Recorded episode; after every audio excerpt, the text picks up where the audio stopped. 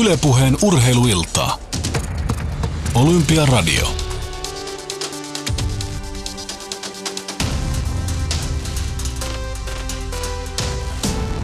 Kohti Rioa käyvät jälleen askeleet ja tänään vuorossa on ampuma-urheilu. Trap-ampuja Vesa Tönruus.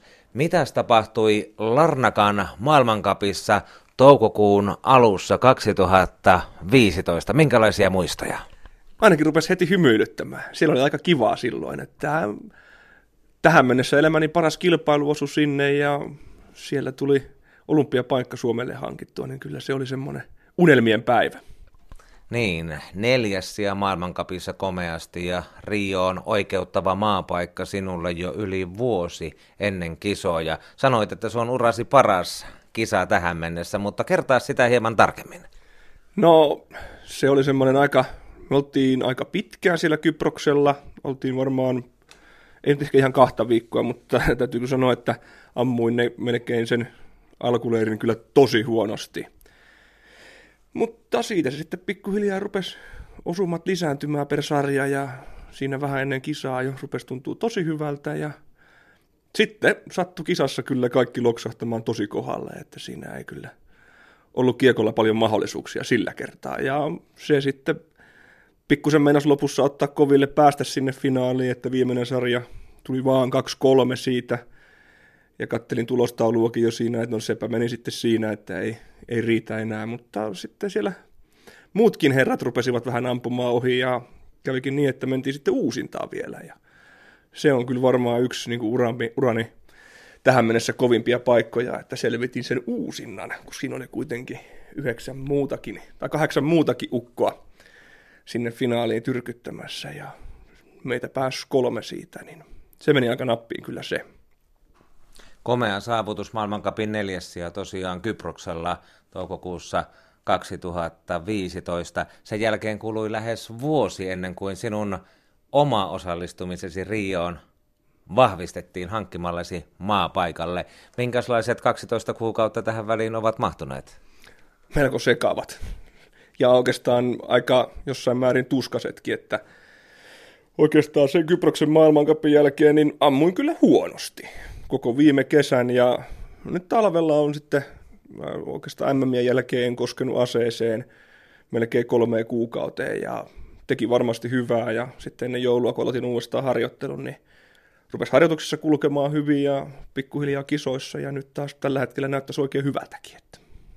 Antoiko se lisää sisulatausta, kun sinulta ilmeisesti odotettiin yhä uusia näyttöjä vai laittoiko se pinnaa tiukalle yhtään? No, mä en oikein tiedä, odottiko multa lisänäyttöjä, mikä se oli, mutta varmaan ehkä noin omat oletukset ja odotukset karkas pikkusen liian korkeaksi, että tämähän nyt sitten, nythän kun ollaan päästy finaaliin, niin siellähän ollaan jatkuvasti ja semmoinen rentous siitä tekemisestä hukkuu aika pahasti ja se oli semmoista väkisin puurtamista ja se ei kyllä tässä lajissa auta sitten pätkääkään. Vesa Tönrus silloin toukokuussa reilu vuosi sitten Kyproksella päivää aikaisemmin Satu Mäkelänummela ampui voittoon ja saavutti myös Suomelle maapaikan Rion kisoihin – Tuntuuko niinä päivinä, kun te molemmat kuitenkin ylsitte upeaan saavutukseen, että nämä ovat sitten myös ne viimeiset Suomen maapaikat olympiakisoihin? No ei, kyllä, kyllä se oli oikeastaan sellainen fiilis, että nyt on pää avattu, että muut perässä. Ja kyllä mä uskoin ja olin aika lailla varmakin, että niitä tulisi lisää, niitä maapaikkoja, mutta jostakin syystä niitä nyt ei sitten tullut. Se ehkä kertoo siitä, että miten kovan työn takana se maapaikka nykyään on ammunnassa, että siis se taso on ihan valtava kaikissa lajeissa, että se, se vaatii ihan täydellistä onnistumista, että, jo sen, että niin pystyy edes tulla valituksi olympialaisiin.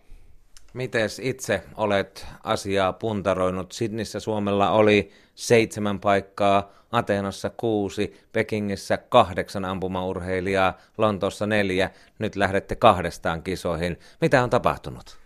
Se on aika hyvä kysymys ja se on varmaan semmoinen, mihin toivottavasti joku pähkäilee vastausta ja toivon mukaan myöskin löytää sen, mutta jostainhan se kertoo, en, mun mielestä on vähän väärin mennä sen taakse pelkästään, että no, se on vaikeutunut paikkojen saaminen. Ehkä on, mutta miksi muut sitten pystyvät edelleen hankkimaan? Kyllä nyt niin kuin on silleen, no tällä hetkellä mun mielestä näyttää hyvältä ainakin Trapin osalta. skiitin osalta kanssa, että siellä on tosissaankin tulossa hyviä junnuja. Että skiitissä poikien maailmanennätyskallioisen ei tule viime vuonna ja tänä vuonna on nyt jo uusi Suomen ennätys Pirttisalon Emilillä ja on niin kuin nuorten maailmankapis finaalipaikkoja, niin kyllä se, eiköhän sieltä taas nousta. Toivon mukaan sitten Tokiossa on taas enemmän kuin kaksi paikkaa.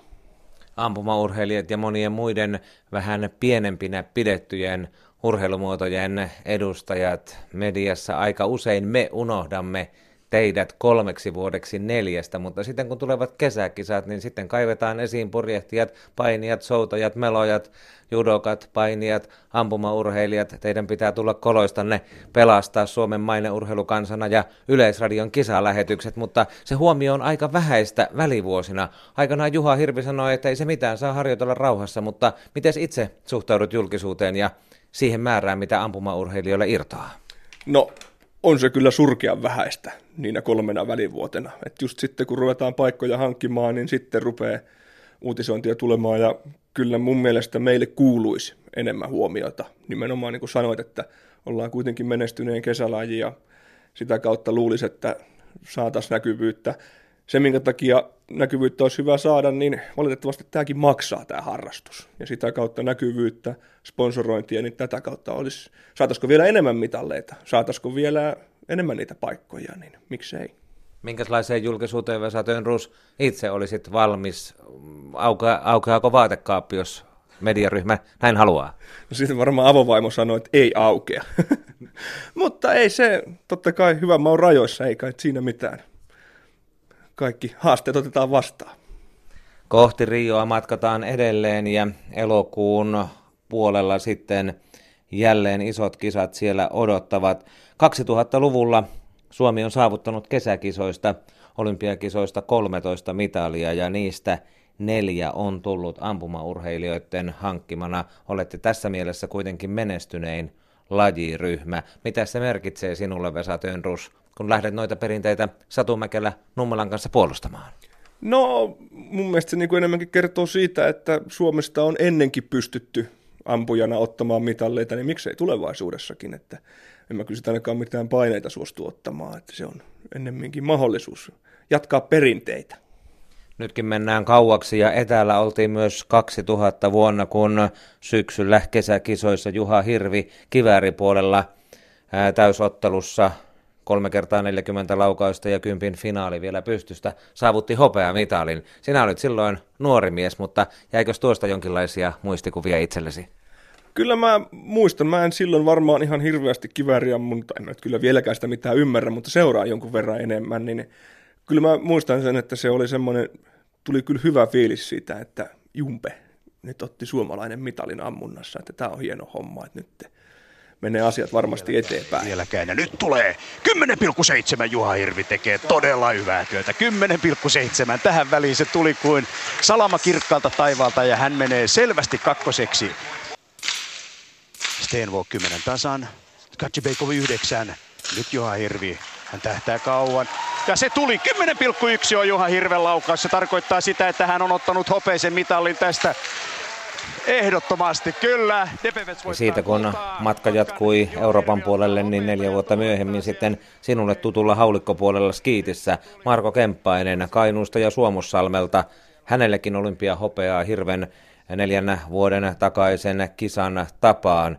Tuosta taitaa olla vähän enemmän muistikuvia. Joo, sitä tuli kyllä seurattua aika tiiviisti. Se on kuitenkin tällä haulikkopuolella Kemppaisen Marko on aikalainen elävä legenda omalla, omalla hauskalla persoonallaan. Ja Markohan ampui silloin peruskilpailussa maailma, tai sivus maailmanennätystä finaalissa yksi pois, niin onhan se nyt jo ihan uskomaton tulos semmoiseen paikkaan. Ja sitten Italian pojan kanssa uusimaa, no uusinta on aina vähän semmoinen paikka, että miten siinä nyt sitten, nyt tällä kertaa kävi näin, että hopea tuli, mutta sekin, sen muistan kyllä tosi hyvin. Tahtiin Kemppainen nyt ampuu kuin peruskilpailussa, mutta voi ei, nyt tuli ohilaukaus.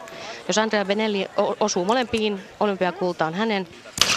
Ja ohilaukaus tulee myös Benellille. Nämä seuraavat kiekot. Momento ja ohilaukaus. Ohi meni, ohi meni matalasta tornista lähtevä kiekko.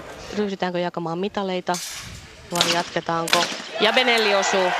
Näin siinä kävi, näin siinä kävi. Italialainen Andrea Benilli osuu molempiin kiekkoihin, lähtee juoksemaan omaa voiton juoksuaan ympäri skitrataa. Marko Kemppainen ottaa sitten vähän hillitymmin totta kai kun uusinnan kautta hopean saa, niin onhan se vielä ehkä tässä vaiheessa hävitty, mutta luonnollisesti tämä on kyllä melkoinen voitto. Ampumaurheilijoiden menestysketju jatkui sitten Pekingissä 2008 ja yksi niitä harvoja kesäolympiakisojen suomalaispäiviä viime vuosilta, jolloin on tullut kaksi mitalia saman päivän aikana ja vielä samasta urheilumuodosta. Henri Häkkinen aloitti silloin Pekingin aamussa ilmakiväärillä pronssia. Kultakin oli lähellä, mutta mitaleille hän ylsi joka tapauksessa. Miten tuota muistelet? Joo, kyllä mä sitä finaalia muiskin seurasin ja kyllä se oli kanssa siisti fiilis, kun Henkka sitten sai finaalin pulkkaa ja mitalli kotia, niin kyllä se myöskin jo lämmitti aika hyvin, hyvin sitten tota, mieltä siitä. Voittoakin tarjottiin, kulta vaihtui pronssiksi. Harmittiko se sinua jälkikäteen tai sillä hetkellä? No totta kai se harmittaa toisen puolesta, mutta se on varmaan siinä vaiheessa, no ampuja tuskin itse sitä, se varmaan harmittaa enemmän, mutta silleen kotona oli kuitenkin semmoinen, että jes, no, mitalli kuitenkin, että kyllä se, se varmaan on ihan hienoa, että ei tarvinnut tyhjin käsin kotia tullaan. Häkkinen ampuu 10,3 ja Pinra ampuu 10,2. Nyt ollaan tasoissa. Pinra ja Häkkinen on yhdeksän laukauksen jälkeen tasoissa tässä kilpailussa. Henri Häkkinen, Abhinav, Pinra tähtäävät pitkään. Sieltä lähtee Pinra ampuu 10,8 ja Häkkinen 9,7. Siinä ratkesi kultamitali ja se ratkesi Abhinav Pindralle. Ja Gunan Chu saattaa vielä ohittaa kyllä Häkkisen. Häkkinen ampuu vain 9,7 tähän viimeiseen. Nyt on tiukalla tuo hopea paikka ja hän ampuu 10,5 ja Guinan Chu nousee kuin nouseekin tässä kilpailussa ohi Häkkisen, kun Häkkinen Ja samana päivänä Satu Mäkelä Nummela selvitti ensin sen oman peruskilpailunsa ja pääsi kuuden naisen loppukilpailuun. Joko alkukilpailun perusteella Vesa Tönrus Satu Mäkelä Nummelasta Pekingissä voitiin sanoa, että nyt haiskahtaa jopa olympiavoitolta? Ainakin sitä voi toivoa siinä vaiheessa, mutta kyllä se finaali, mä en muista ihan tarkkaan paljonko se ero oli finaaliin lähdössä, että mikä se tilanne oli, mutta varovaisin toiveikka ja mä muistan, mä olin vielä silloin töissä ja siinä oli sitten asiakkaitakin paikalla, niin joutui kyllä sanomaan asiakkaille siinä vaiheessa, että nyt pidetään pikku tauko tässä hommassa, että nyt katsotaan, että tulisiko sitä kultaa ja sitä hän tuli, niin se ei kyllä enää ketään harmittanut siinä vaiheessa, kun katsottiin ammuntaa varaosa myynnissä. ja tilanne on erittäin tiukka. Satu Mäkelän Nummelalla on kiekon eli yhden pisteen etumatka Slovakian Susana Stefetsekovaan. Täällä on tulossa pronssi uusinta itse asiassa kaikkien neljän kesken, mutta Satu Mäkelä Nummela osuu 20, 25. kiekkonsa. Hän päättää finaalin osumaan ja hän ratkaisee näin olympiakullan itselleen. Aivan uskomaton suoritus. Hieno, upea päivä. Hyvin Satu Mäkelä Nummela kanssasi sitten Rioon jälleen tuleviin olympiakisoihin, mutta kun tuo Suomen osallistujamäärä ampumaurheilussa se on ollut laskemaan päin, niin sieltä on myöskin kadonnut tuolta ampumaurheilun huipulta nuoria urheilijoita. Henri Häkkinen ainakin toistaiseksi vetää henkeä ja Mira Nevansu, eli nykyinen Mira Suhonenkin on ainakin toistaiseksi pois pistooliammunnasta. Miten sinä tätä kommentoit, että urheilijoiden ura loppuu aika nuorena? No se on varmaan hyvin yleinen ongelma – niinhän mulla vähän mennäisi itsellänikin käyvää, että mulla oli tuossa seitsemän vuotta kilpailutaukoa siinä vaiheessa, kun piti lähteä kouluun ja opiskelemaan, niin mä oletan, että siinä on monella muulla sama tilanne, rahoituspuoli kun rupeaa tökkimään ja pitäisi varmaan vähän perhettä ruveta rakentelemaan ynnä muuta, niin sitä rupeaa laskemaan rahoja ja miettiä, että ammunta ei kuitenkaan tuota.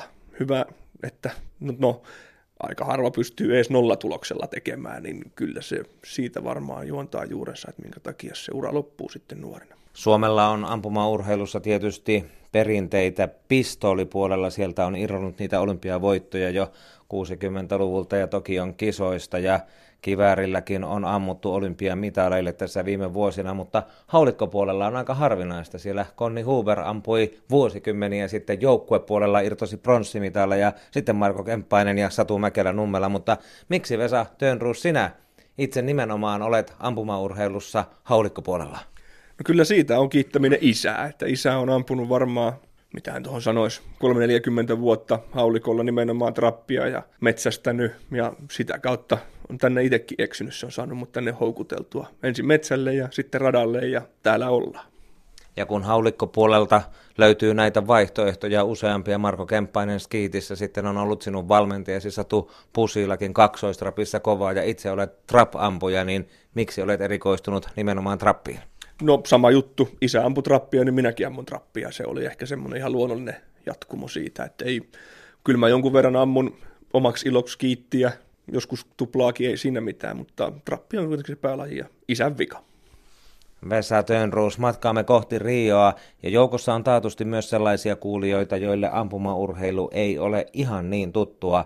Miten sinä pähkinänkuoressa vielä tekisit eron esimerkiksi trapin ja skiitin tai trapin ja kaksoistrapin välillä, jos ajatellaan vähän ampumaurheilusta vieraantuneita kuulijoita? No trappi, mitä mä itse ammun, niin siinä ammutaan aina periaatteessa edestä poispäin lähtevää kiekkoa, joko vasemmalle, oikealle tai suoraan.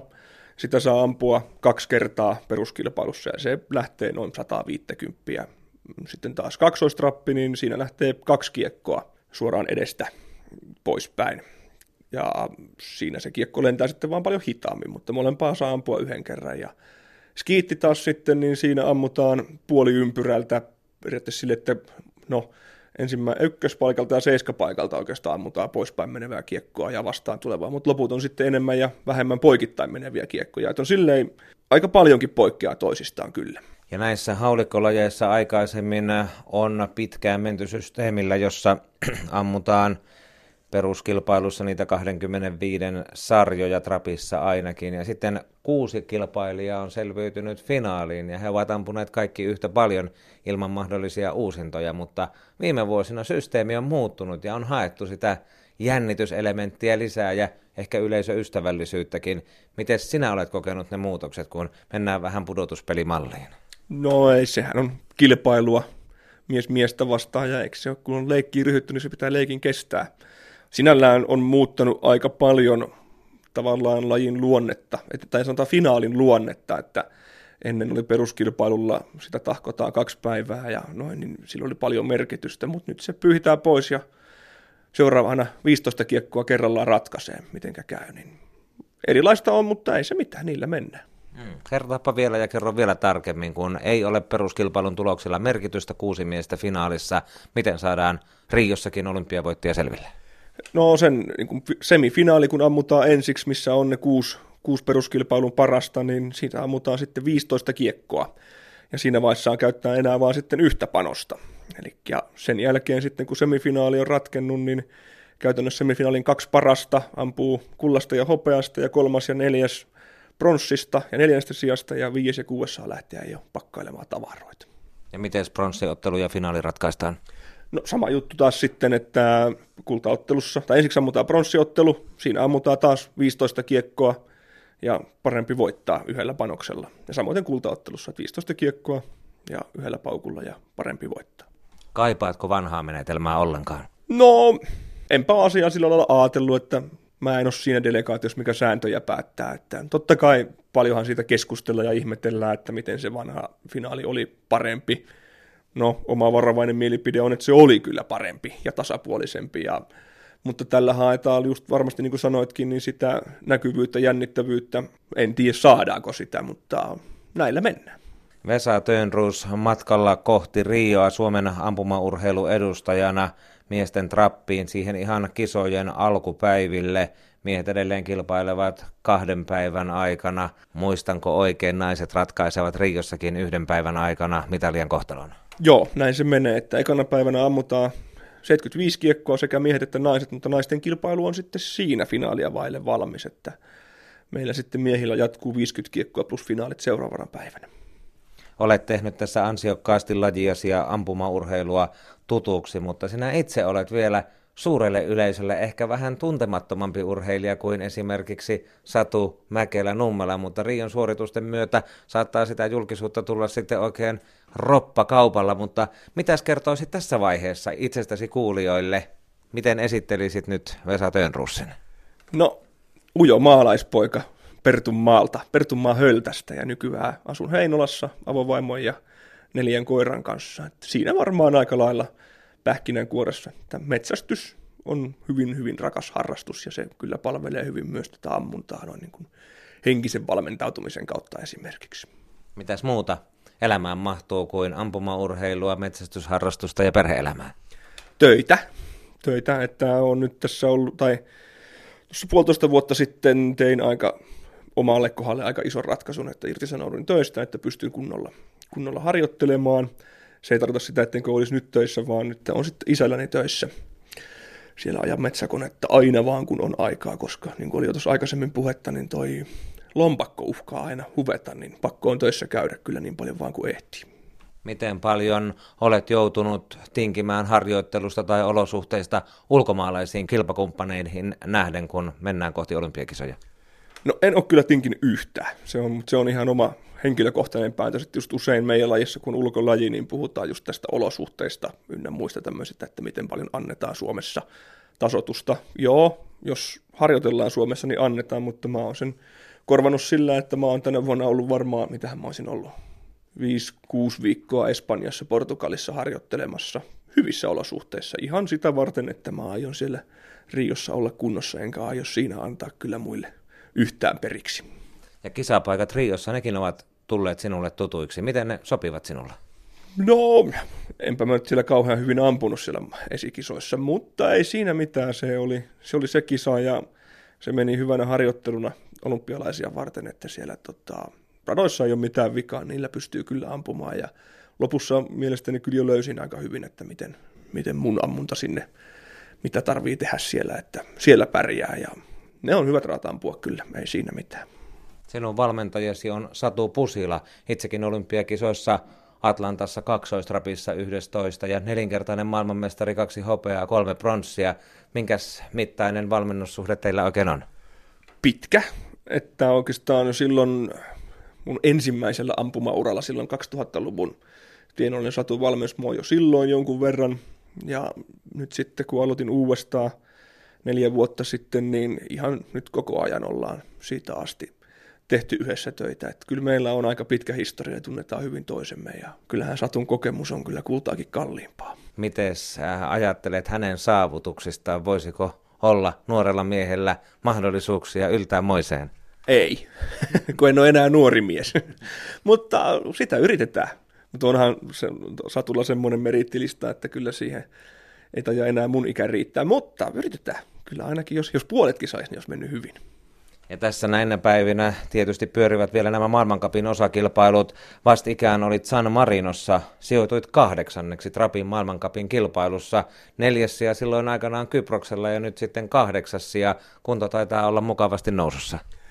No joo, kyllä itse asiassa harjoitukset on mennyt tosi hyvin tässä koko kevään kesän ajan, mutta kilpailut ei. Ja sehän ei paljon lohduta, että harjoituksissa hyviä kilpailussa huonosti, mutta nyt laksahti San Marinossa aika hyvin kohdalleen jäi sinne kyllä vielä paljon parannettavaakin, että siellä meni kaksi kertaa viimeinen kiekko sarjassa ohi, niin ne on vähän sellaisia turhia juttuja, mutta jäipähän parannettavaa ja eiköhän se sitten siellä syksyä kohti mennessä rupea paranemaan vielä. Kahdeksas sija tosiaan maailmankapissa San Marinossa. Oliko siellä vastustajien joukossa myöskin niitä, joita Riossa nähdään? Joo, toi San Marinon maailmankappi oli varmaan tämän vuoden kisoista kaikista kova tasoisin, että siellä oli 120 henkeä meidänkin lajissa, ja nyt esimerkiksi Kyproksen maailmankappi silloin maaliskuussa, siellä oli osallistujia alle 100, se oli niin aikaisin, että ei kukaan halua siinä vaiheessa olla Kyproksella. Rion maailmankappi, siellä oli alle 70 osallistujaa, ja nyt tuleva tuleva maailmankappi Paku, niin ei sielläkään näyttäisi olevan kuin 70. Toi San Marino oli siinä mielessä, se oli kaikista kovatasoisin kisa, että oli hienoa olla kyllä siellä kympin joukossa, niin kyllä se tästä. Näinä päivinä tosiaan kilpailet sitten Bakussa maailmankapissa ja vielä ennen Rioa ohjelmaan mahtuvat kotimaan SM-kisat ja Euroopan mestaruuskisat. Joko niissä pitää tulla sellaista tulosta, mitä Riossakin haluat esittää vai onko tässä vielä kova viimeistelytreeni päällä ja vasta hedelmät poimitaan sitten Brasilian puolella? Hedelmät jää Brasiliaan, toivotaan näin. Totta kai aina haluaa ampua hyvin ja mä en ole mitenkään kokenut ampuja, jos puhutaan vaikka niin finaaleista ja näistä näin, niin totta kai mä haluan olla finaaleissa ja pärjätä ja noin, mutta ei se, se ei kaada maailmaa, että kunhan se ammunta tuntuu hyvältä ja tulee jonkunlaista tulosta, niin se niin kuin palvelee kaikista eniten sitä. Se päätavoite on kuitenkin siellä Riossa.